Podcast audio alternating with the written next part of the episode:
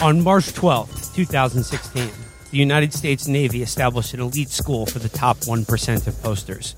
Its purpose was to teach the lost art of riffing and to ensure that the handful of men who graduated were among the most annoying in the world. Today, the Navy calls it Reply Guy Weapons School. The posters call it Chapo Trap House.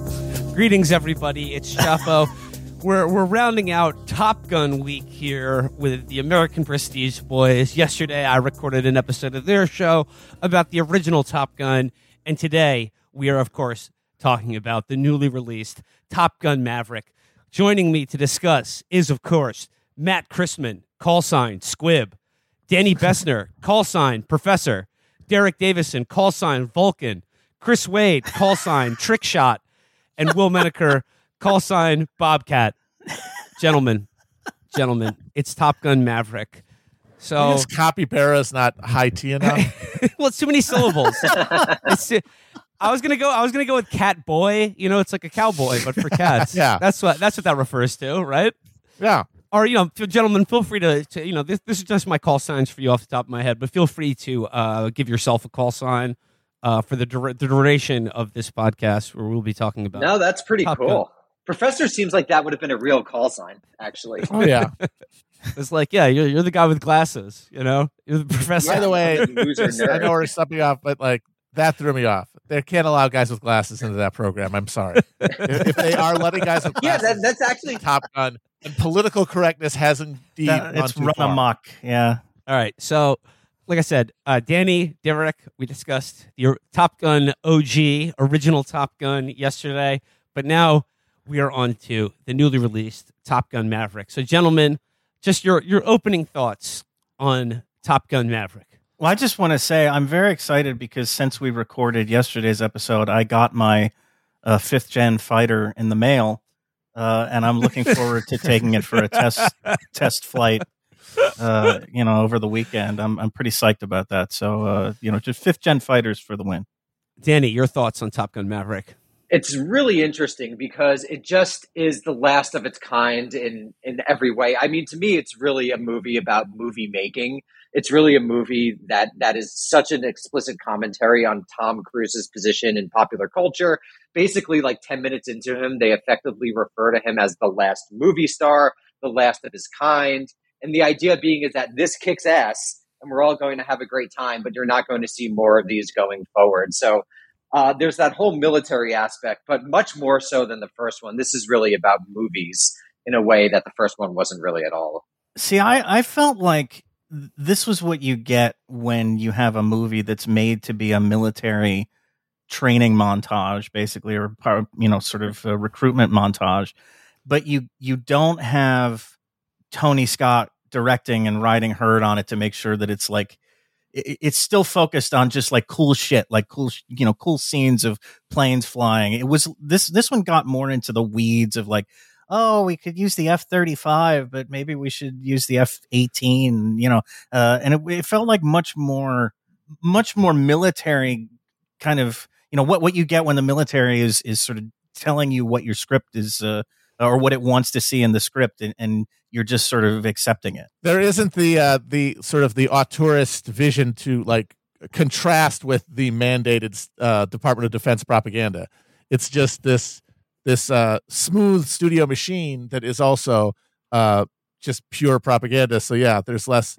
It doesn't have the grit. Specifically, it does not have the moisture, because the one big difference between these two films, as I've talked about before, Uh, is that Top Gun is a soaking wet movie in a tradition of early, late eighties, early nineties, like from eighty-six to ninety-six is like the wet decade in American Hollywood cinema, when every movie, everybody is just sweating their balls off, or they just got out of the water. There's just beads everywhere. Uh, and then we just got rid of it. No more. Everyone's dry as shit now. And Top Gun, this movie is a perfect example. The original Top Gun, they're just swimming.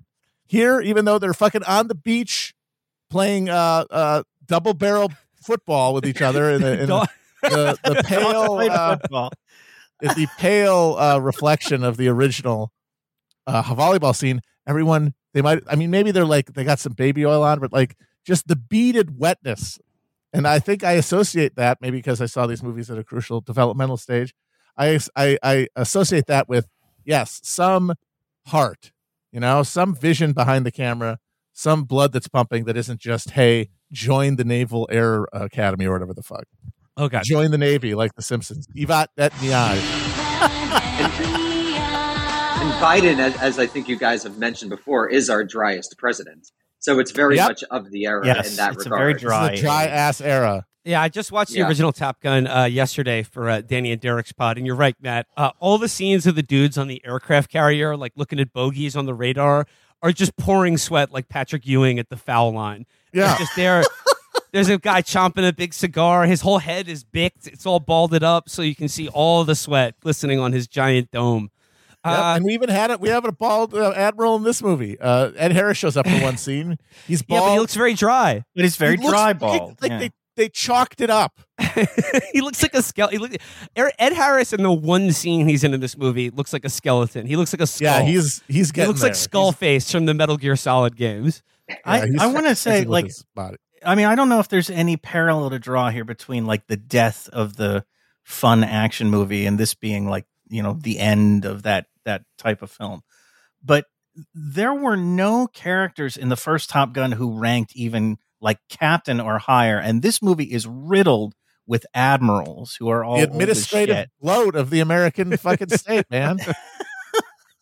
Exactly. Yeah. Every no, institution totally right. in American life is now vastly more top heavy and gerontocratic uh, than it was at that time. Way more administrators, way more uh, officers, just dicking around and sending memos to each other. Okay, Chris, you want to go? Yeah, I just have one thing to add to this episode. I don't really have any takes on the movies. It was a lot of fun, whatever. The new trend of putting actual commercials inside the trailer blocks before movies is disgusting and shameful. It's and in fact, the entire pre-movie content block has gotten wildly out of control. There's it's bad mix of advertorials, prestige T V commercials, the, what they're doing with like the filling up the Maria Menudo segment with like yeah, bloggers and whoever here. straw hat Goofy is. I it's out of control. I, I will not accept, ask for Maria Menudos. I will even accept. I will accept going back to just the pre-show Maria Menudos, just Maria Menudos. Maybe you want to put some ticky-tacky ads, some ads for T V in there. Then the trailers start, and there's trailers. And when the trailers are over, the movie starts. You don't want Nicole Kidman telling you about how, how oh, good God, heartbreak yeah. feels in a time, place like this? With, with her, yeah. like, rubber face mask. By the way, um, they picked the absolute worst movie star to do that ad. Because if what they're trying to do there is get people back in the theaters and fight the rising tide of, like, streaming content, lapping at the at the at this point at the fucking hips of the cinematic film experience, you're going to put in somebody who is, like, one of the top A-listers to do almost exclusively streaming bullshit in the last five years. It's true. Get somebody who, there are a few stars who are holding out, and get one of them out. Tom Cruise. There's Tom Leonardo, Cruise, Cruise, for example. Uh, DiCaprio, yeah, DiCaprio, DiCaprio, Brad Pitt. DiCaprio is not going on any fucking T V bullshit. Yeah. Did your guys' screening start with the brief message from Tom yes, Cruise yes, there yes, to assure yes, you that these yes. are real F eighteens? His quaff was yeah. amazing. I, I, uh, I, I, I a little bit I appreciated that. I saluted. But yeah. Matt, to your point, that whole, like, the confusion of what that whole pre-show block is, where it moves seamlessly from ads and then maybe something that looks like a commercial but then turns out to be an ad, and then here's a trailer, but no, it's a trailer for a prestige T V show, and then a few trailers, and then an ad, and then the movie starts. It is giving the absolute wrong message that this is all just content. This is all it's just all slurry. Streaming slurry. Right. Uh, it, right. It, it, it devalues the movies. Get that shit out of there. All right, that's my yeah. only take for the movie. I'll let you guys go, go at it. Absolutely. Co-sign all of that. What Stop they should the put madness. in is I'll the, take half an hour of, of, of credits, but if I'll, I'll have to, I'll take half an hour of, of trailers, but that's it. Just give me trailers. There, there should just be a brief message mind. with Mister Burns singing "Let's all go to the lobby." Well, that's necessary. You need the C G I thing where you're like, you know, you're in a roller coaster going, and there's like yeah. you're, getting, you're getting hit in the face by Raisinets. That, you can keep that. Uh, all right. Before we get into the movie, uh, I just I simply have to register my. My thoughts on Top Gun Maverick. It is simply this. Top Gun Maverick is an O T level seven movie.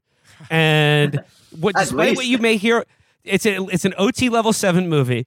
And despite what you make here or what anyone says on this podcast, if they have anything even slightly critical to say of Top Gun Maverick, they are S P, suppressive persons, uh, or P T S, potential trouble sources. Uh, they are P C, pre-clear. Um, uh, this is a movie. This is this is a movie that uh, that analyzes P T P, present time problems, second dynamics, and affinity, reality, and communication, um, and M- MEST, material things from matter, energy, space, and time. If I if I if I could say one thing, even if I could dent this otherwise unalloyed masterpiece with just one simple criticism, it is this: it is not gay at all. Whereas the first movie. Is uh, only Kenneth Anger yeah. has made a movie gayer than Tony Scott's original Top Gun. Yeah. So uh, Top Gun Maverick, it is denuded of all homoeroticism. Like every other big movie made nowadays. Yes. It's part of the fucking trend. Everything is drier in every sense. The passion has drained out of it. They don't but, fucking movies anymore. There, but, there is sort of they don't an have uncle. Like a, they don't have fucking movies anymore, and they don't yeah. have they don't have crackling uh, sexual energy of any kind, suppressed, overt. It's all just been completely uh, drained of anything other than like just that that Marvel uh, removed uh, s- uh, sarcasm. That's the only way I you think can you could anybody. You can view the like Goose Maverick relationship as a sort of uncle nephew storyline, which yes, absolutely helps a little, but yeah, which it's is, not it's not it, gay it, at and all. It confirms to Ro- the, uh, Rooster. The Rooster, Rooster, a Rooster, yeah, yeah. Right, no, that's yeah, Uncle Rooster, yeah. that's Uncle Magic. Totally not gay. Excuse me, I, sir. I w- Nothing gay about Uncle Magic. No, I'm, I'm just saying it's a it's sort of a replacement for the, the gay yeah. magic of the first one. You know, sense, I mean, uh, it pales. T- Tom, t- um, uh, uh, Pete Maverick Mitchell. Sort of the opposite of the Northman, I realized. Like you the North- kill your dad, and then you run away, and then you come back, and you're like, actually, you're pretty cool. Not a lot of Uncle Magic in that one. Yeah, uh, yeah. Uh, Pete Maverick Mitchell and um, uh, uh, Rooster's, uh, no, Goose's son, Rooster. Goose's son, yeah. Rooster. That Goose's... got to touch a lot of me when I first heard that, I will say. Yeah, no, uh, is, they definitely have an Uncle Magic relationship. They are retaining semen together and studying the knowledge of the ancient proto-wolves. They are, they are building. He is building a, a magnificent nephew in Rooster. Uh, no, yeah, I will say, though, um, it's just like if you take a, once you take out the homoeroticism from Top Gun, I will say this, though. The Tom Cruise, uh, Tom Cruise has up, upgraded his firmware as it relates to uh, relating to women on screen. Yes, because his relationship with Jennifer Connelly in this movie seems like something that two human beings could actually like uh, conceive of, unlike yes. his relationship with uh, Kelly McGillis in the first Top Gun, which, as Derek and Danny and I discussed yesterday, one of the weirdest things just ever. A very stra- strange, just a very dynamic. strange portrayal the of uh, the the romance between yeah, like two the adults. Subplot, uh, the subplot with uh, with Jennifer Connelly that could be a Nicholas Sparks movie. Like it's got the nice, well-appointed bar. It's got sailing. Yeah, it's got flying around in a classic World War Two uh, airplane. That that's literally like a a, a woman's picture. They, they none of that weird, creepy, like what's going on here? Am I do I have a fever thing you get from watching uh, the original Top Gun relationship? And, and that's kind of a problem with the with the movie's charm, right? Like Matt, you were saying, it doesn't have the, the Tony Scott choppiness of it, and and that is, I think, a loss. It works better as a movie in a sense than the first one. It makes a lot more logical sense. The relationships make more sense. It flows better. There's no just totally disjointed scenes like the Great Balls of Fire scene, which becomes key to this entire movie, which is kind of funny. Um, but it, I think it works better as a traditional movie. But it's not as enti- it's not as vital. It doesn't have the early nineteenth century romanticism of, of Tony Scott. Uh, but what this movie does have and has in abundance is probably the coolest sequences of people flying fucking fighter planes ever put to film. I will say that. The, the yeah. fucking, the F eighteen, just all the fucking dogfighting scenes in this movie with real fucking planes are thrilling, incredible. Yeah. Just it's like you can see the actors get hit with like ten G's. Pulling uh, some yeah, of those turns, yeah. like, like I always, I do think that's sort of a honestly a weak link in Top Gun, the original, is that for me anyway. A lot of the airplane scenes, I feel like I'm watching Wings, you know, or like Hell's Hell's, Hell's Angels, Angels, directed by uh, Howard, by Hughes. Howard Hughes. Just like it, it kind of feels like sometimes it feels like uh, stock footage, and because it, it's hard, it's very hard to do aerial combat because there's no points of reference and stuff, and there's no like, fixed terrain. Uh, But they did it in this one. I was like, damn. They did it really well. Absolutely riveting. Well done. That's see, that's what you get for the advances in technology. That's the double-edged sword of progress there. Yeah, you could feel the motion in this one. Let's dive into the film itself. So I was like, I, I saw it with Catherine, and we're sitting there, like the lights come down, waiting for the movie to start. And I just turned to Catherine, and I'm like, this movie will be a success if I hear just just one little bit, of, one just a little crumb of the god Kenny Loggins. How does the movie begin? Exactly the same way as the first one. You got the title card about the uh, the fighter weapons program. You hear that bell ring, doom, and then the afterburners kick off. Jet flies off an aircraft carrier, goes right into Highway to the Danger Zone. And I was like, okay, yeah, all right, I, I, yeah, I'm thinking I'm going to enjoy this movie. You get you get you get Danger Zone right out of the gate, right out of the gate. You get Danger Zone, and then we then then you know it, it, it like you know it grounds you in the original Top Gun. But then it's like okay, it's like you know forty years later. And we, we meet up with uh, with Pete Maverick Mitchell, Tom Cruise, and he is now a test pilot. And the first part of the movie is he he he's flying um an experimental Lockheed Martin jet, and yes, you do see the Lockheed Martin logo prominently oh, displayed. Yes. Prominently yes. displayed. It worked. Fly- I mean, they worked with the the filmmakers on this. Yeah. Very closely, so uh, here, here here's my opening question on the movie. So the, the movie begins with Tom Cruise flying an experimental aircraft uh, that can go Mach ten, like a, like a spaceship, basically. It goes Mach ten. But then a huge part of the plot of this movie is that a rogue nation, who's our adversary, unnamed, but you know we can fill in the gaps there, has access to fifth-gen fighter fifth planes. Fifth-gen fighters! Fifth-gen oh, fighters that the American military no. and the Navy does not have. Apparently, we've been we've been lapped in fighter plane technology by fucking Iran. And well, then, like, the they're like, so. they, they just keep saying that like Iran has P S fives, and you know we we're do, stuck here yeah, on Xbox. Of course we have, right. of course we have fifth generation fighters, and they mention one of them in the movie when they're talking about how they have to do this mission to blow up this reactor. They say we could use the, this would be ideal for the F thirty-five, but they have uh, G P S scramblers, so we can't use it. It's like that's the pitch for the fifth generation fighters of America. This thing that costs seven trillion dollars could be thwarted by Norton antivirus. Some, I picked this up at Radio like Shack, the, and like, the F thirty-five wait, is grounded. So it's I'm sorry. So these guys have these guys have uh, scrambler G, G P S scramblers. Presumably, that's an available technology. So when will the F thirty-five ever be useful? Then.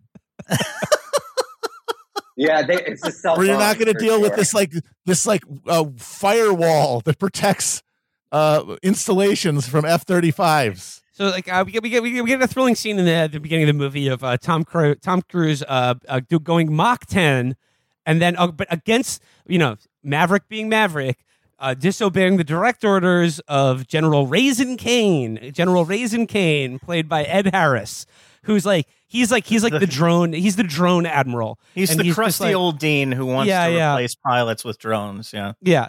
And he's again, like future. he's. By the way, he's correct. Like there's no there's no need to have pilots fly planes at all anymore now with drones. But you know, like that's just not cool. And Top Gun, Pete Maverick Mitchell. He, he he's like you know uh, Ed Harris is like you know your time is over. The time of cool fighter jocks like you is going away. It's just going to be guys in trailers in Nevada. Just playing on a joystick. And then and then Tom Cruise is like, maybe, but not today. And so like he gets shit canned from the Mach ten program, and they send him right up back to the Top Gun fighter school to teach a gang of of of the of like of former Top Gun graduates who are being trained for a special mission to attack the civilian nuclear uh, energy program of a rogue nation that is obviously Iran. Yeah, Iran. It's about it's we about it's like say, it's, it's it's a heavily it's like a bunker that's at the base of a mountain, heavily fortified, but it's about to come online. Look, Iran is three weeks away from being able to produce their own chemotherapy drugs. And that's right. the, the, the, the Navy Fighting Weapons School. This is what it was made for, to stop things like that from happening. This so, was this was where this I is started. Defiance of like, a multilateral NATO treaty. Okay. Yeah. Exactly. Very like specifically mentioned. Such, so much better at obfuscating the bad guy, who the bad guys were in the first Top Gun. Like it's so obvious that this is Iran. You, you watch the first one and you're like, I mean, is it the Soviets? Is it China? Is it somebody else? I don't. I know. I thought it was Libya, but uh, well, because it's the, the bad future? guy in the Iron Eagle film, which we talked about actually yeah. yesterday. But uh, this one is like, you know, we didn't even put any thought into it. It's just clearly Iran, but Iran with the, that doesn't fly F fours, which are like fifty years old at this point. They're they're flying fifth gen fighters somehow. They got, yeah, but I actually Iran, like that the Russians gave them to them. That's what happened. But I, that's what I actually appreciate about both of these movies is that it doesn't matter who the enemy is, and that's the logic of the American empire. It just continues. There's no geostrategic anything, any justification for anything. It doesn't no. fucking matter. The United States is just going to pulverize whoever it wants, when it wants, around the world, wherever. So I actually really do appreciate that about both of these movies. They don't even pretend to give a shit about who the enemy might be. By the way, it should be China, you know, but they obviously can't do that for the Chinese market. Um, but so I, I really like that. It's just like, yeah, there's a boogeyman. Go, go after and kill them. There's no real reason why. But it's it's there's they put a lot of work into creating Uh, a like threat that people would find legitimate in this one that they didn't have to do thirty-five years ago or whenever. And you could just assert that there's like, you know, countries out there that are, you know, have strong militaries that are, you know, have nukes that could kill us. This t- this time, I mean, you know, they have the enrichment thing, and all, also it's like in a valley that's, you know, basically the last twenty minutes of Star Wars if you want to attack it. You know, they, and and also they have fifth gen fighters, like all the work that has to go in to creating a threat in this one is like right out there to to sort of observe. Yeah. And that's a modern thing. You got to like, OK, you know, it's it's a it's a rogue nation that also has the most advanced aircraft in the world and all this. It's like, all right, sure, whatever. This non-existent country that we can plant country X. Right. Where we can just take all of our disparate anxieties about existing countries that we have in the real world and like conglomerate them into one other that we use the military to pulverize, which is, yes, that's the that's how we sell it. It's like we need this thing to do that job and also to make men who can do that job, because the the, the premise of all these sort of movies is uh, like the real point of the U S military is to make guys like Maverick, is to uh, make people rise to the occasion and fulfill virtues, and then be people that can lead and, and, and, and inhabit our institutions. Like that is the purpose of all the military conflict, is that it makes us into uh, Tom Cruises. Like that's yet, ironically, he gets yelled at by admirals. The right. Well, that's part of it though. He's like, he's like McGonagall. Part of being a hero, part of being a hero is you have to take initiative and you have to violate the law. Like that's part of the, the, the essential dilemma of it, right? Is that, like you need people at a certain point to break the rules if they can truly rise to the occasion. Because if you just follow the rules until the end of the line, you will be annihilated by the machine. And that's and Tom this Cruise's movie, entire thing. Uh, for his entire career, of course, has, has been to basically play act that figure. And it was already ridiculous in nineteen eighty-six when Top Gun came out. But in twenty twenty-two, it's so absurd. They could think about the American soldier being this vitalist, romantic war hero who's right. going to be dogfighting, right? It's not only back then we were just bombing. Now it's not even people in planes bombing. It's literally just drones. So it's right. And so, apparently I this movie compelling. was originally supposed to be, they, I, I remember like three or four years ago, I was hearing Top Gun two about drones. And at, at some point they said no, because it's not heroic. It's They're yeah. so boring. We don't want to tell so boring. Real story that we can't have Tom Cruise involved in telling the real story of a military that yeah that machine we told you builds characters, it literally hollows them out. yeah right you, you psychopath you couldn't even have them flying F thirty-fives, as they mentioned, you know, in the beginning of the movie, uh, because the F thirty-five expressly is not designed to do dogfighting. It's designed to like lay off a thousand miles away and pulverize something over the horizon. Uh, it's sort of like in a space between a drone and a and a you know, plane that could be used in, in a air to air context. Also, I I read that one of the reasons that they couldn't, they didn't use the F thirty-five is that the, the cockpit looks, doesn't look cool. The cockpit doesn't give like that dramatic, like one person in charge of a stick thing that the F eighteen does. So they're like, this, this is, this is lame. It looks like they're driving a fucking, uh, uh, uh Pontiac Aztec. Get out of here. Look, look so, looks like they're line fucking, they're going to get a fucking, uh, cappuccino from the drive through at Starbucks. In their in their Land Rover, get out of here. And uh, another thing, uh, uh, Derek and uh, Danny and I talked about yesterday, as far as the original Top Gun goes, it's like in the entire military, like there is nothing cooler than being a fighter pilot. Absolutely, because it, like, but in the actual nature of war, like bombers are way more important than fighter jets. But like any movie about bombers is just reveals the squalid, depressing nature of war, which is just like, oh, we have a mission to like take out the enemy's uh, water treatment facilities. But when it's like it's two gleaming steel cocks just jousting in the sky, you can engage. Like Danny, you were talking about like the whole the whole myth of like air power was like the myth of kind of like a bloodless war, where like the best, most alpha jocks of two countries who are warring with each other just come together and just fuck each other to death in the sky, and that that determines who wins and loses the war. Great. I wish all wars are fought like that, but that's not really why we have airplanes that can, you know, shoot missiles and bombs from a great height in, in our military arsenal. All that's it's left really... to do is to tell the story. Yeah. Because we right. don't want to hear the real thing it is. So this is, we still need this. We still need these programs. Yeah. We still need these machines.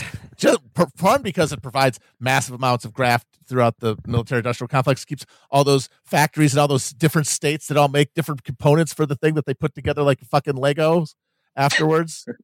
Uh, it does all that, but it also tells a story of war that could possibly be heroic. Heroic. Yeah, yeah. yeah and it, it tells convey heroism as like a, a value that is that is uh, brought into being. And it's the oldest story of war. It's Hector versus Achilles. You know, it's a one-on-one yeah, dog it's the old fighting. Greek most heroic. It's, it's, a, it's, it's literally. It's uh, this is not to be too hoity-toity, but Top Gun really operates in like a mythic register. It's like a real deal movie. It feels different from Marvel movies because it's operating on sort of that mass mythic level that so few movies do any longer. Which, uh, and by the way, that, that makes it very funny that one of the chief defenses of uh, superhero movies is, well, actually, they're modern uh, super, they're they're I modern know. myths. It's like, no, totally wrong. No, this is a totally modern wrong. myth. It's, it's yeah. not just that. Oh, he's got superpowers like the gods do. What are you, twelve years old?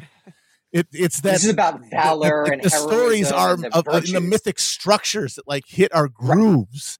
Right. As opposed to, oh, what do we do to get uh, Captain Bongo to meet uh, Professor Dipshit? And, and by the way, Matt, by the way, Matt, pitch the next movie. By the way, I've seen a lot of people, a lot of people try to try to try to, you know, uh, block the shine of Top Gun Maverick by saying like, mm, I'm seeing a lot of people who uh, shit on the Marvel movies for being military propaganda, um, just cream themselves over Top Gun Maverick, which is explicitly military propaganda.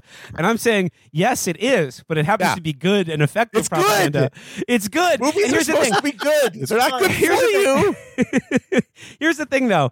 Like, when Chris Hemsworth does his hammer shit, there's like there's no weight to it at all. It's just they're prancing around in front of a green screen. In Top Gun Maverick, there I swear to God, there's a scene where I can see Miles Teller shit himself when that plane hits like six or seven G's. Like that's movie fucking magic right there. That's fucking movie magic. So yes, of course, Top Gun is military propaganda. I, as successful as Top Gun Maverick has been, and it's a fucking blockbuster already, I don't think it will juice the Navy's recruitment uh, numbers the same way the original Top Gun did. For so- I'm just it I'm going on a limb it, here. It honestly does make it terrifying. There's one detail that's just has still stuck with me, and I, I like yeah, movies of this size do not stick with me anymore. Like shit through a goose. It's uh, they're when they're when when the, they're doing the final bombing run and they're getting uh, you know uh, engaged with by the fucking surface air missiles and stuff. The the rear like the laser target guy, the nerd, the glasses guy. Uh, Bob, played Bob. by Lewis Bowman. So he's like got a, he's looking to try to to get a visual of where these planes are for the pilot. And he when he turns his back his to look back, he takes his hand and he puts his hand on the on the inside of the bubble on the on the window. And for some reason, that just struck me like that's like a a, a unconscious like movement. I would just. I would always assume you keep your hands on the, the you know the the stick or whatever, but it just it showed vulnerability and like real fear, and it's like when God, when Doctor Bongo is running through the streets, no one is scared of anything. Nothing bad yeah. can happen to anyone. Like this glasses guy could absolutely get turned into paste, and this movie still fucking works. Uh, well, so so like I said, back back to the plot of the movie. Uh, Maverick Mitchell is uh, sent back to the Top Gun school to train the best Top Gun graduates to do a um to take um to do a war crime against the sovereign nations. Yeah, yeah, yeah. Illegal, yeah. Yes. unauthorized military action right. in the sovereign and, nation. Okay, so so we already had um Admiral Raisin Cain played by Ed Harris, but the real the real stupid chief in this movie is uh former Top Gun graduate Warlock played by John Hamm. And here I, here's what I'll say: I thought John Hamm was great in this movie, and I'll say I'll say this. I like John Hamm when he's playing a real fucking prick.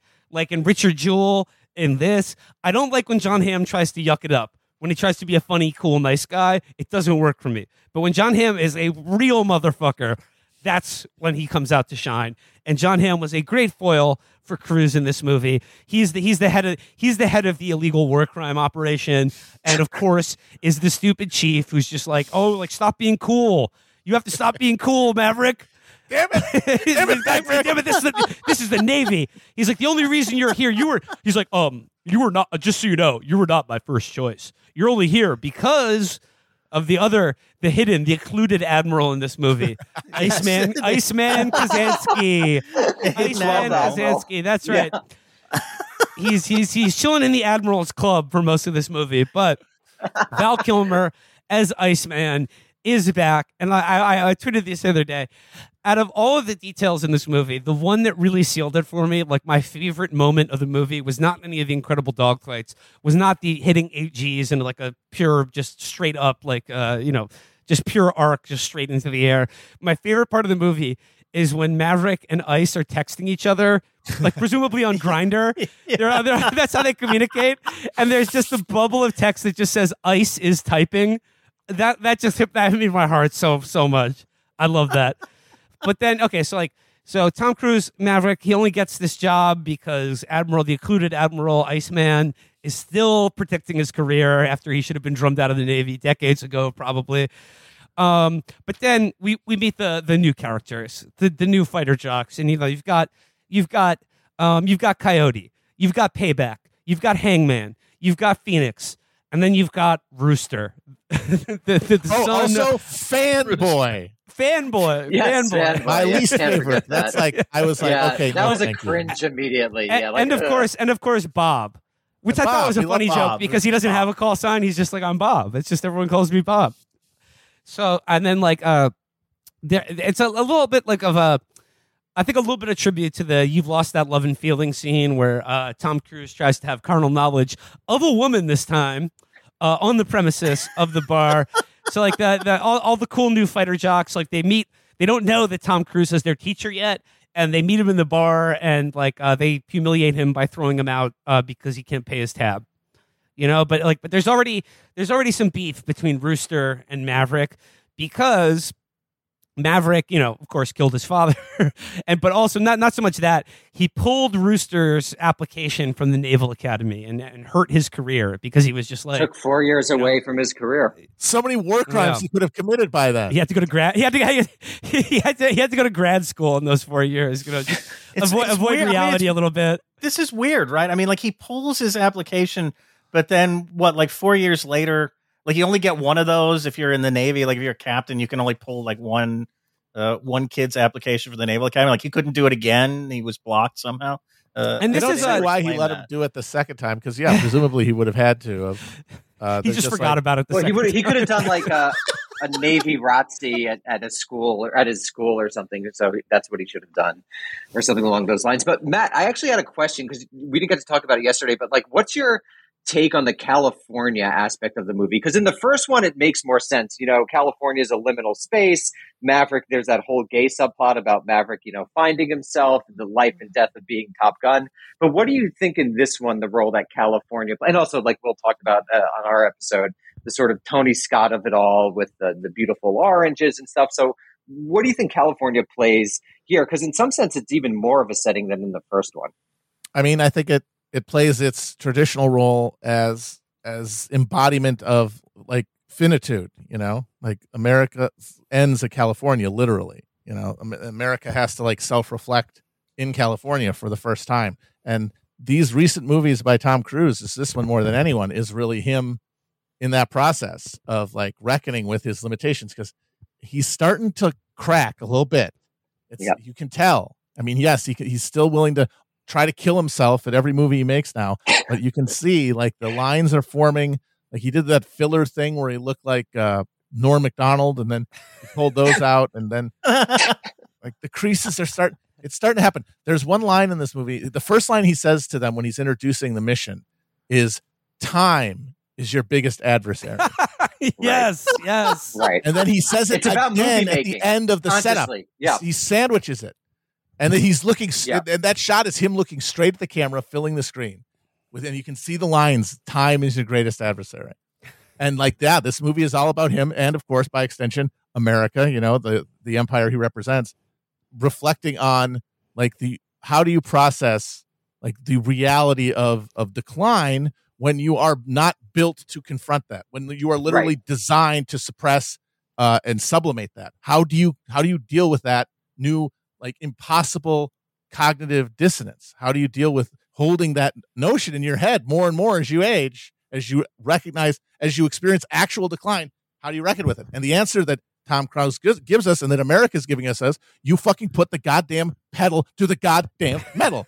Because the American death now, David Foster Wallace and Felix Biederman agree on this, is somebody putting, driving headfirst into a concrete pylon in, in a fucking Lamborghini. That is it. That is the only way to end this, is that you just have to take what you are doing that is killing you and do it more. And th- and so that is why every one of these Mission Impossible movies, Cruise is doing a more and more extreme stunt. If yeah. he dies during one of them, he He's will have succeeded. Death. Valhalla. Yes, I, I, one thousand percent. So then why don't they kill him in the movie? I thought that he That's had the, to no, yes. Because he has to yes. really die. What I'm saying is, like, right, okay, Tom Cruise, he can't die even not in the Maverick. Movie. He cannot accept it. Like, yeah, he does the I'm going to sacrifice myself thing, but then they can't. The narrative can't kill him. He cannot be killed. We cannot accept.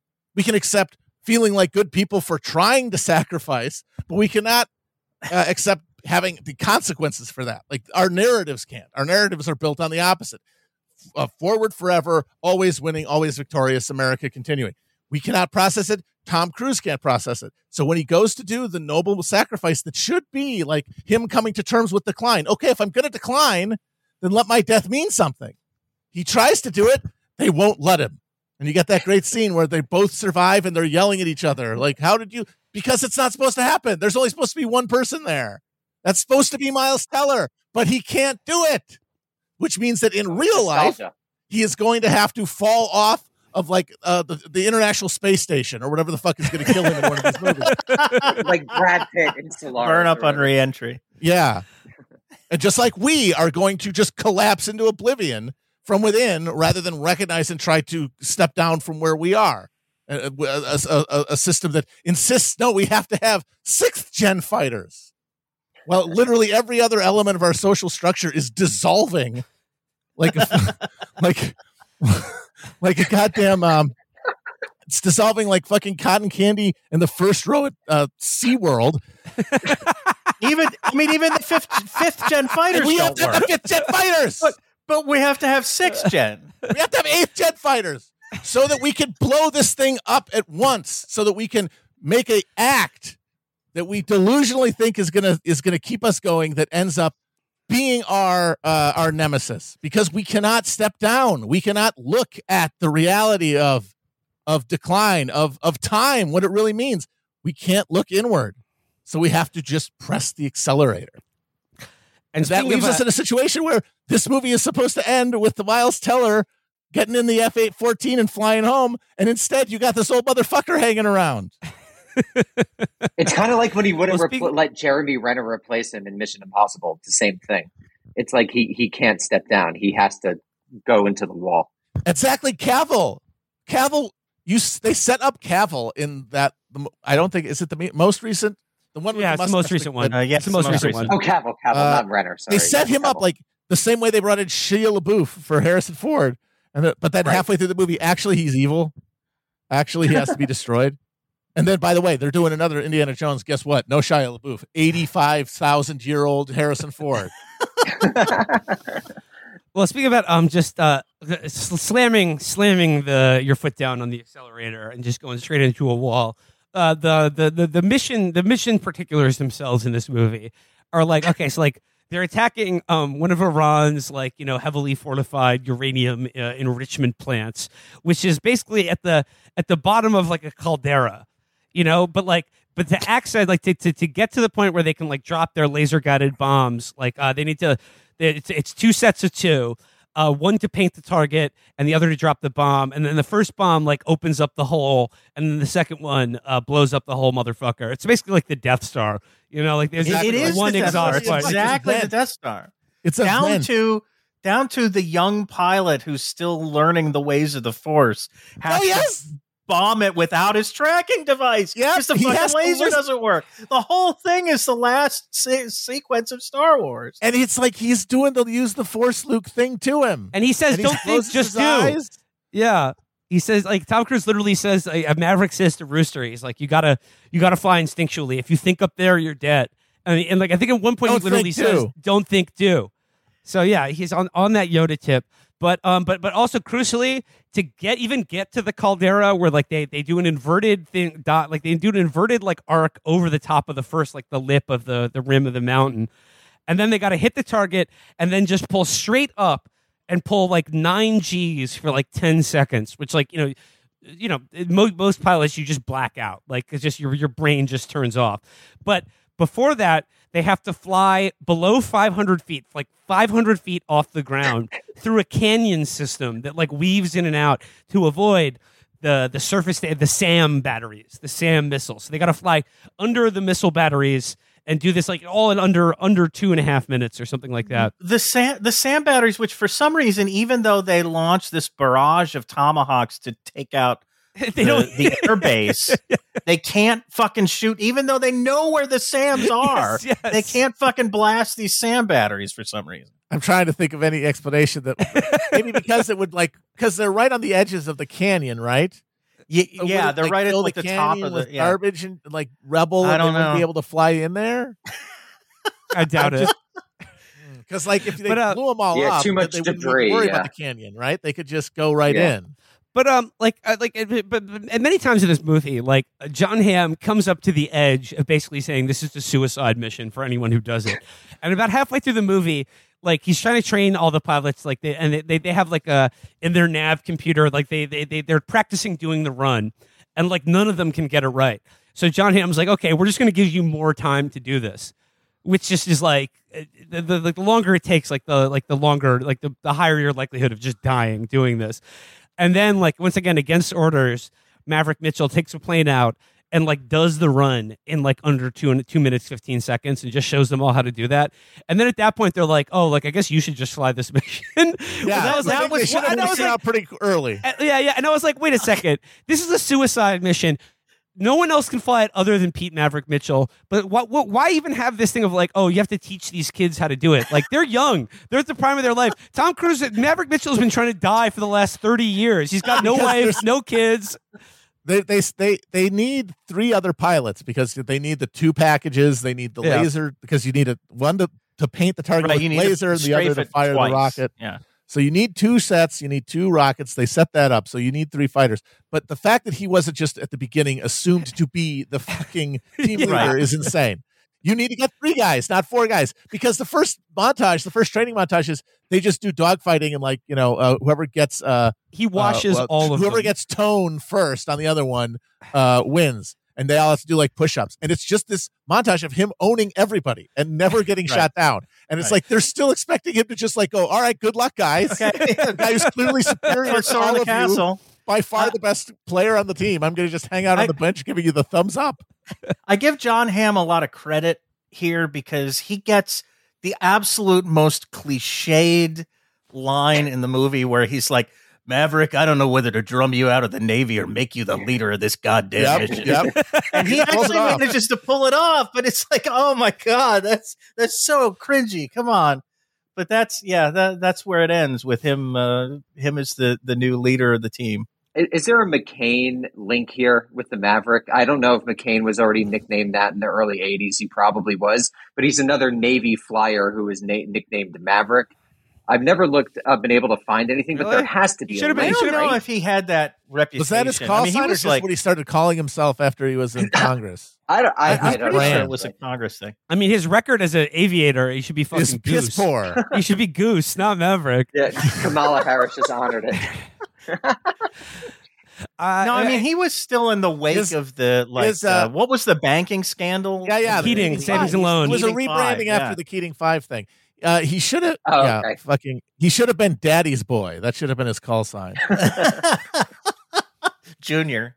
Yeah. Uh, according to uh, one post that I found, uh, not many sites, but some a few people backing it up. It was Playboy.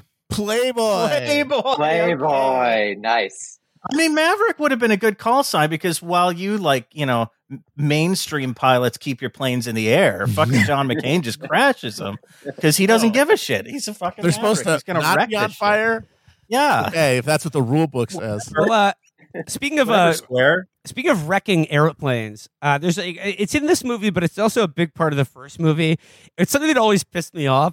It's like whenever they're reaming out Maverick or something, they're like, they're like, you almost crashed a thirty million dollars airplane. They're like, hey, they're like, that plane doesn't belong to you. It belongs to the taxpayers. Think of the taxpayers. And whenever I saw that, it always pissed me off because I'm like, yeah, it belongs to the taxpayers. I can't fly a fucking F eighteen. The guy in the box, it's his goddamn plane. I don't care if he th- fucking crashes it or not. He's got the skills. It's the man with the fucking stick in between his legs. That's it's yeah, his goddamn plane. And they're also worried plane. about budgets. Like, at, yeah, at Harris, are they worried about a budget? How much money could they possibly? It's like moving around money. They give them more money than they ask so for every year. Literally every general and admiral says we need less money. They say, please, no more, no more Abrams tanks, please. We're full. Yeah. We literally yeah. have no. They say they, they don't want them, haven't they? They said, look, we have too many Abrams tanks. We don't need any more. Stop making them. And they're like, no, there's factories that make them, so you're going to have more Abrams tanks. So they just stuff Always. themselves. Officers who say they don't need weapons, so it just made no sense from the very beginning that they had to like cut shut down the the Mach ten test program. Yeah, yeah, exactly. It's like like it would be either or, like it's not both. Right, like it's drone right. army and this thing that can go into exactly. Space. It's it's explicitly exactly. both. I mean, this is the F thirty-five angle when they like you know revealed the plane and revealed that it couldn't do any dogfighting. It was like, well, we'll send we'll send them up as like you know each F thirty-five pilot is going to be like the commander of his own drone swarm, and like the drones will do all the actual fighting, and the F thirty-five will just be the hub. So I mean, it's clearly both, and it's not yes, either or. Always, and the end result is that total organizational creature who's had all their humanity drained out of them. Uh, uh, uh, Chris, Chris found this bit of trivia for me. Um, in the twenty-first century, um, the U S military has uh, exactly one confirmed air-to-air kill. It was an F eighteen in Syria in two thousand seventeen, shot down what I'm assuming was basically the Red Baron's plane. It was like Snoop, Snoopy was flying the plane that they shot down. down a MiG it was, was, it was, it was a doghouse, yeah. Yeah, they should brought the MiGs back. And and fucking Tom Cruise has three in this movie. He fucking splashes three bogeys in this movie, bringing his all-time kill now, count up to five. Movies, he's an ace. Yeah, yeah he's, he's an, an ace. ace. He's Eddie Rickenbacker over here. uh, you guys, uh, it's revealing, this, this isn't it? That like he shoots down three planes in the first movie, and that's it. Like you, you get to this movie thirty-five years later, he's still only shot down three planes. Apparently, he bombed we haven't the hell. fucking had he, any opportunity have, to do that. He bombed the hell out of Bosnia and uh, Iraq. They make the point out. So he did that. He was not doing dogfighting. Yeah, we just gloss over all of the. It's like how when in the Minions movie they show him, they show the Minions like being. Uh, like the loyal allies of the worst evil figures of the era, and then in the in the thirties they go to Antarctica to just hang out for thirty years because they don't want to have the minions serving Hitler.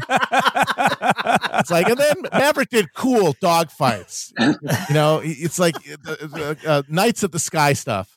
Uh, you know, there's some depleted uranium shell. You know, a hospital. Uh, you know, if you, yada, yada, uh, you know, music water supply, and, et cetera, et cetera. Uh, yeah, and, and, Baghdad's and so- water supply.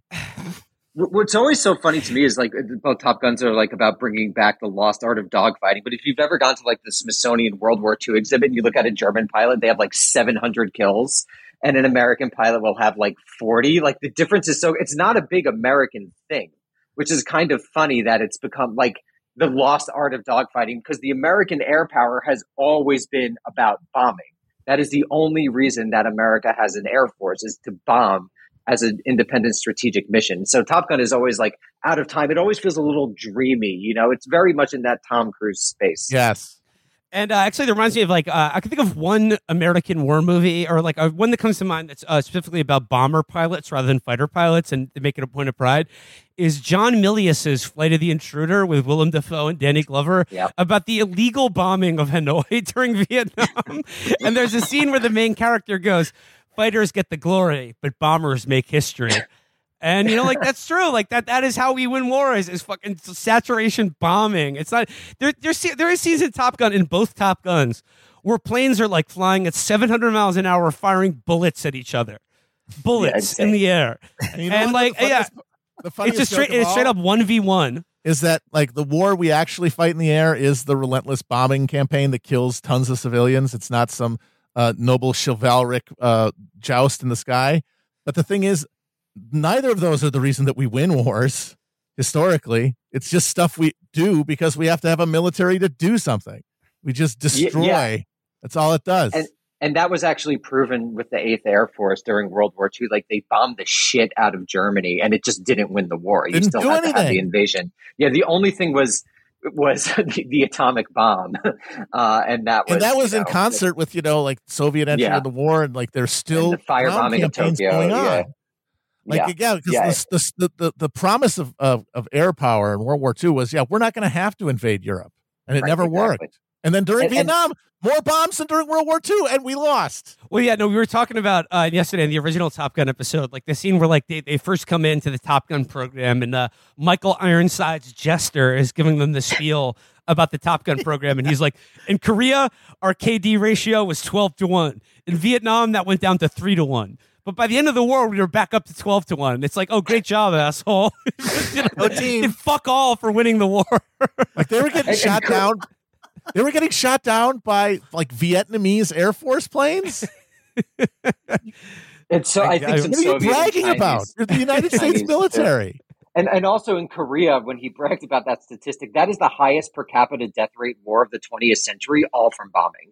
It's like the the, the destruct. I think they, they they I think almost every village in, in North Korea was like hit by a bomb during that war. It's so horrible. But it was in many ways the best, the coolest war uh, from the standpoint of aerial dogfighting, because that is the one war where you have like peer to peer jet aircraft like dogfighting right. each other, and there were actual instances of U S Sabres uh, having dogfights with Soviet jets over Korea. Like, that's the only point where we have, like, documented point-to-point conflict, hot war conflict between the U S and the Soviet Union in the air over Korea.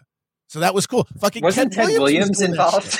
Yeah. Ted Williams, Ted Williams was doing that shit. Teddy Baseball. Fighter pilot yeah. during the Korean War and World War Two. Uh, and then, yeah, had nothing to do with the war, though. We still ended up tying. well, well, Not in, after in, in murdering the uni- people for three years. Well, in the universe of Top Gun and Top Gun Maverick, rest assured that our, our our naval aviators get the job done. They're like, so rogue state, Iran. Bye-bye. Bye-bye. No civilian nuclear energy program. No, no cancer, no cancer drugs. That that that bad boy goes bye-bye. Um, so yeah, like the, the, the mission isn't a success. Uh, you know, as Matt alluded to, spoiler alert, uh, you think Maverick sacrifices himself to save Goose's son Rooster, but then Rooster breaks or uh, uh, disobeys orders and saves Maverick. They both get shot down, and I was like, "Is the end of this movie just going to be them like tearfully on like a like a news photo, like a, like, a, like on, on the news, just saying like I have committed many crimes against the People's Republic." Uh, I've committed many crimes against the Islamic Republic. I should be punished. I wanted to apologize to my family and to the people of this rogue nation. And then they just get like tortured to death, and rightly so for their for their See, now that would be a yeah. movie. End it with that. Uh, no, but like they, they make oh. sure to say that like, and they blow up the runway, but they're like, okay, but you know, like we're gonna leave these hangars untouched because they have a lot of a lot of old antique planes. So Maverick and Rooster, they got to get the hell out of Dodge in the classic Top Gun original F fourteen. I feel and like you could almost make an argument that that like Tom Cruise actually died and it's all like a dream afterward with the F fourteen, because that's so ridiculous yeah. that they would have an F fourteen from the original movie. Like, so it's actually like he's fantasizing about saving Goose's son and flying away from the F fourteen, because that makes more sense than him surviving that crash. That makes absolutely no yeah, sense. No. The, well, just I mean, for, narratively. Like, the story makes sense if he sacrifices himself. Right. As it stands, there's a hilarious scene where after uh, Goose Junior, what the Rooster. fuck? Uh, Ro- Rooster. Rooster. Rooster. Rooster comes back, shoots down a helicopter that is about to machine gun Tom Cruise after he's crash landed, which, I'm sorry, they would absolutely take that guy as a, as a, uh, as a, a uh, prisoner of war. That would be a huge propaganda oh, yeah. coup. They don't want to kill him. Uh, but it's like going to blow him up with a minigun. And then, of course, boom, disobeying orders. Uh, uh, Rooster shows up and blows it, blows it up. And then he gets shot down. Tom Cruise runs over to him and knocks him over and is like, what did you do? And he's like, what are you doing here? And then they're just both standing there and they're kind of like both angry at each other for a second because it doesn't make sense. It sort of fits Rooster's arc because he's like too cautious. He's too like he, you know, his whole thing is like in the beginning, he doesn't fly fast enough. Like he's, he's too much, you know, kind of uh, inside the system, and Cruise is trying to get him to come out and do, you know, don't think, just fly. And this is like the culmination of that. Like he ba- disobeys orders and the torch. comes like back now, and, you know, blows this thing up, and he is now know, Top disobeying. Gun. Like yeah. If the movie is about how Tom Cruise becomes Top Gun, this is supposed to be the story of how Rooster becomes Top Gun, but he can't. Except he's not allowed to fly the F fourteen when they leave. Exactly. It's the way that the, the boomers are squatting on all of the accumulated right. wealth of the post-war era. Right. It's like, right. no, sorry, son. I'm holding on to this house. Fuck you. I'm holding on to this job. I'm not going anywhere. Because that is the defining also, characteristic it, of like the post, post-spiritual America is that you can't accept death because we don't have a common vocabulary to make sense of it. So instead, we have to deny it until we are destroyed from outside. And this movie, yes, like after the crash, it really is his dream. And then you have Miles Teller there, who is like the audience telling him to wake the fuck up. The young people saying, hey, snap out of it, Grandpa. You aren't supposed to be here. Uh, well, as long as we're talking about Rooster, I got to say, uh, this is probably the uh, the first movie I've seen Miles Teller in where I've actually enjoyed him quite a bit. I, I did not. I was not bothered by Miles Teller. As usual. I I I I, I liked Rooster. Oh, you've got to watch I, The Offer, Will. Oh, okay. He's terrible on that show. He is dreadful. He's it, trying to do. We said this with yeah. Molly uh, Lambert. He's trying to do Don Draper, but like if he was only ever cool and not sad or pathetic at all. And he's yes, and so therefore is completely wooden. He is oh god. Well, we got we got the real Don Draper in Top Gun. We got Maverick, the real Don though. Draper in this movie, like the malevolent yeah. force. yeah, um, and then I guess like uh, uh just uh, two things we haven't discussed in the movie. Uh, br- briefly, uh, Jennifer Connelly, you know, single mother, owns a bar. Like uh, like her, her character is just sort of slotted in there as the, you know, just perfunctory love interest. I guess like she she was a waitress at the bar back when Tom Cruise, like she was probably no no you know, no she was the admiral's no, daughter. She, yeah, oh, she was the admiral's daughter. First one. Oh daughter. right right that was the admiral's daughter. They okay, I thought that at the she is. Okay, yeah. I just thought she was some teenager that uh, he had sex with back in the original era. No, no, no. Prove but that I, he wasn't gay. Yeah. I, I was okay. That that that makes more sense that she's an admiral's daughter, because I just thought she was a single mother who was a bar owner that also or also owns like a two-mast sailing vessel and a vintage Porsche. But okay, all you need to know about Jennifer Connelly. Still, ten out of ten smoke show. One she's, of the hottest yeah, women of all time. Oh my god, just, it's unbelievably it. gorgeous. She's got it going on. And then finally, we got to talk about Val Kilmer. Yeah, you know, yeah, it was it was a very Mango's it was a very, ghost. Yes, it was a very like uh, like a poignant uh, moment in the movie where uh, Maverick and uh, Ice see each other again, and they make clear uh, in, in in the plot of the movie that Iceman is uh, dying of cancer, and uh, speaking uh, words is uh, very is very painful for him. And you know, this is of course referencing Val Kilmer's uh, real life uh, throat cancer that makes it, you know, very very difficult for him to speak. But you know, there's a moment. I I, I thought it, I I was I was touched by the scene with uh, with Ice and Maverick. I, I thought I thought it worked wonderfully, and it was uh it was just very nice to see them smile and embrace each other. Even you know, like because uh, uh, Ice talks to him through a computer, but then he does Val Kilmer does use his voice at the very end to say like the Navy needs Maverick. You know, they wrote that in because of the reality of Val Kilmer's cancer. That yeah. probably was not there. They wouldn't have made that choice without that. But it ends up working very well because here you have.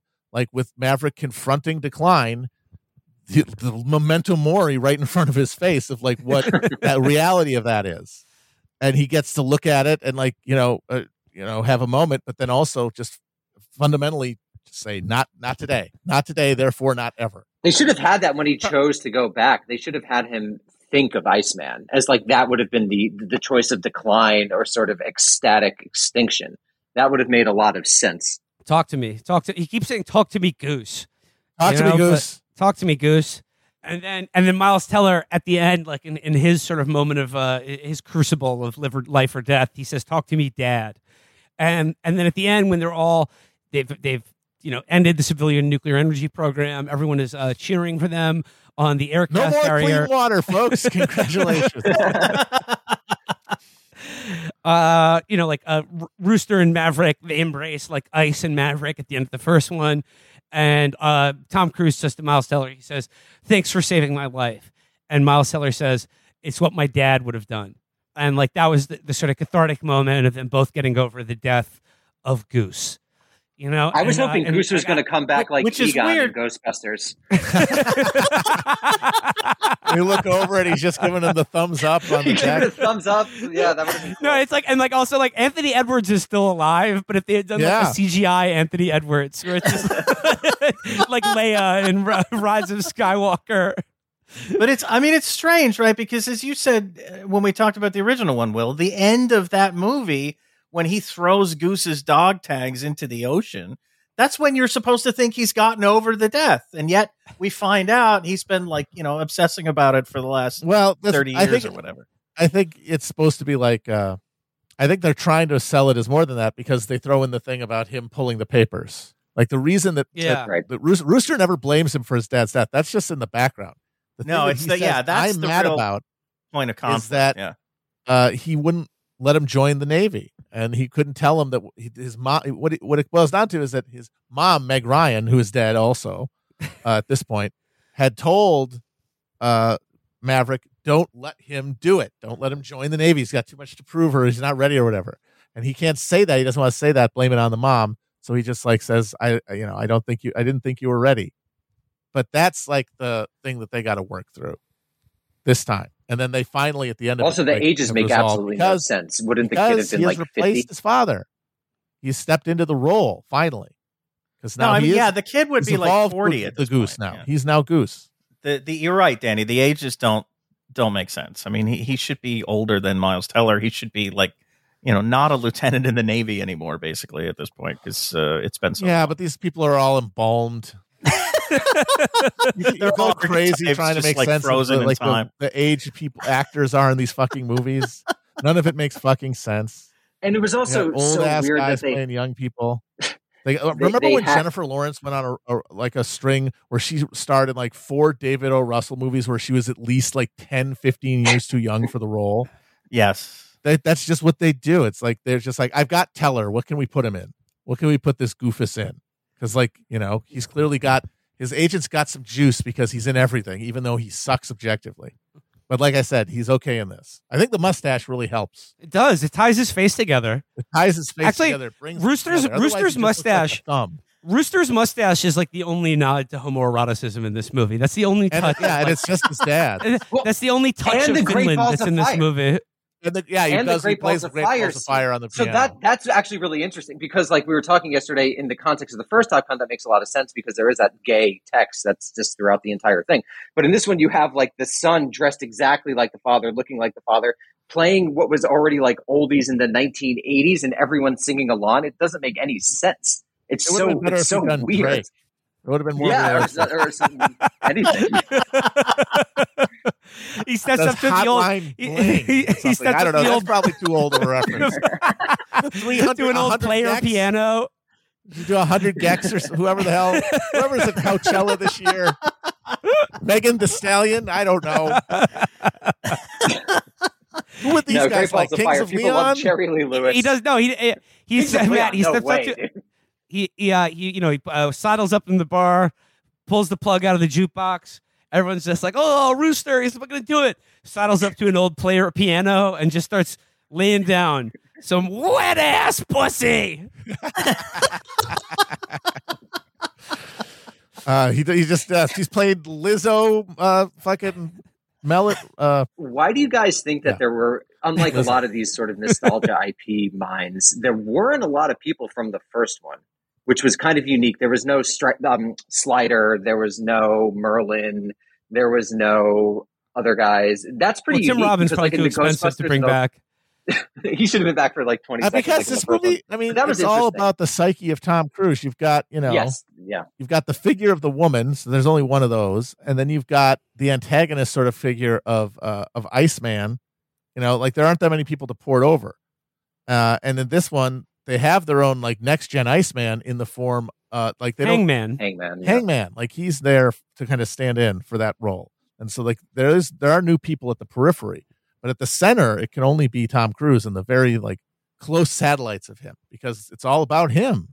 Everybody else is is is not real the farther they get from him. I like and, how he uh, didn't the wear least a helmet. Real people of all in this movie. The least real movie, uh, the, le- the least real people of all in this movie, just like the original Top Gun, are the totally dehumanized bogeys that they kill at the end of the movie. The enemy pilots, but like the enemy right. pilots, they got the Perfect. full visor down, full fucking sunshaded. You they can't don't see have their any faces cool at all. They don't have their yeah, hat. Yeah, yeah, they don't. Darth have, right. Vader, man. Darth Vader. I mean, it's just that's yeah. the American Empire right there. It's that's what's perfect about the movie. It doesn't fucking matter who they are. They could be anyone. We just go and kill them wherever we want, whenever we want. Uh, I just, I, I really hope that the U S military can just really get, get off the. Yeah, hey, hey, taxpayers, uh, could we have a sixth gen fighter plan now? Yeah, because please, please, because like I, th- we're we're in danger. Right? Our pilots, our naval aviators, are being put at risk. Uh, we need actually what it boils down to is we need a sixth gen fighter because we need something for Tom Cruise to crash into the side of a mountain already. Because he keeps upping the ante and we've run out of things to kill him with. We have to build a new one that will actually do the job. Get him in an F thirty-five and let it decapitate it when he fucking tries to uh, like bail out. They, Top th- Gun that's th- the way to save his life. Uh, Top Gun three, the mission is, okay, it's an even more dangerous mission where they have to fly the F thirty-five, but the weather forecast is like a forty percent chance of rain. Yeah. Just like shots of the paint falling off, dissolving drizzling away the under the, the rain. Plane, yeah. it's, ru- it's literally rusting in front of you as it's flying through the air. His feet fall through the bottom. Like the, and then that like would the all, of course, be plan. actually filmed. No special effects. And end with uh, Tom Cruise finally just being annihilated the way that he wants to be in glorious uh, communion with the art of cinema. Yes. Well, literally sacrificing himself to keep movie magic alive. That's why we love Tom Cruise. Uh, uh, like he puts it all on the line for movies. Uh, he was like, you know, this movie will never be streamed, or it'll be streamed, but after a long theatrical release. He's he's holding out some light in the darkness for theater owners and theater chains everywhere. He's he's bring he's Mister Movie Magic. It cannot be denied. Top Gun Maverick. My closing thoughts. I'll just simply restate again. It's an O T level seven movie. I had a, I had, I just, I, I, and then, oh God, at the end of the movie, the last thing you see in memory of Tony Scott, teared up. Absolutely teared up. Yep. This movie is the equivalent spiritually of four auditing sessions. Those normally go for seven hundred dollars each for an hour. This, you can get that entire experience. You can get that, that amount of, of cleansing going on. You can re- get rid of that many Thetans. Uh, for the cost of a theater ticket. It's the bargain of this of the millennium. It's the that. bargain of the trillion years contract that you sign to become a slave of Sea Org. That is pretty funny that this guy is also a slave owning uh, psychotic uh, leader of a cult. Isn't that weird? I think it's cool. I mean, you know, just like I said to the, the image, yeah. And like I said, like, okay, did Lockheed Martin fund this movie? Is is this just pure propaganda for American Empire? Yes. Is the person who made it and the, the leader of an insane cult? Also, yes. But the movie was so good, I'm considering uh, supporting the U S military and joining the Church of Scientology. It's true. It's like when you're explaining how hegemony works, like we always talk about it in, in the terms of like fooling people and, and brainwashing or something, because like, Uh, but but reality is a lot of it is providing benefits, real pleasure. It's attractive. It's attractive. It's, it's, yeah, it has. Absolutely. It's actually viscerally satisfying to see the stuff that, that Tom Cruise makes, and to, to have a Tom Cruise, you have to let him be be kind of a god emperor of his own movie universe. That's how powerfully he burns, and if we want to capture that on camera, we got to let him do that. It's the price we pay. Just like you know, uh, the horrors of Empire, the price we pay for the theatrical experience that we get to enjoy it in. Uh, we can't deny, it's like, yeah, it's a building block of, of Empire and everything, but it's also a thing that you get to watch. And isn't that nice? Then not better than not watching it, better than watching something that's less fun, because this movie ruled. It was very entertaining. Yeah, it was super entertaining. Super entertaining. Uh, I think we should uh, wrap it up there for uh, to conclude uh, this session of the uh, Fighter Weapons School. Uh, this has been Top Gun Week, and uh, I'd like to thank uh, Derek and Danny of the American Prestige Podcast for joining us. Uh, boys, if people would like to hear uh, the the uh, the crossover top, the original Top Gun episode, or any other of your amazing back catalog or future episodes, where should they go? American Prestige Pod dot com. Uh, we're uh, we're at Substack now, but uh, you can find us there and, and check it out. Call sign Vulcan, call sign Professor. I want to thank you for uh, doing this training exercise with us. And then to trick you shot. You can ride our tails anytime. Yeah, yeah. To, tri- to trick shot, squib. And if Felix were here, uh, his call sign would be Sable. It would have to be. So. Yeah. Oh, God, yeah, definitely. Yeah. So for Squib, Sable, Trick Shot, and myself, Catboy, Uh, we are signing off. This has been Top Gun Week. Let's let's take us out. Guys. Okay, uh, can we go Thanks out with uh, playing us. playing with the boys, podding with the boys? All right, gang. Till next time. Bye bye. Yeah. Bye. Bye.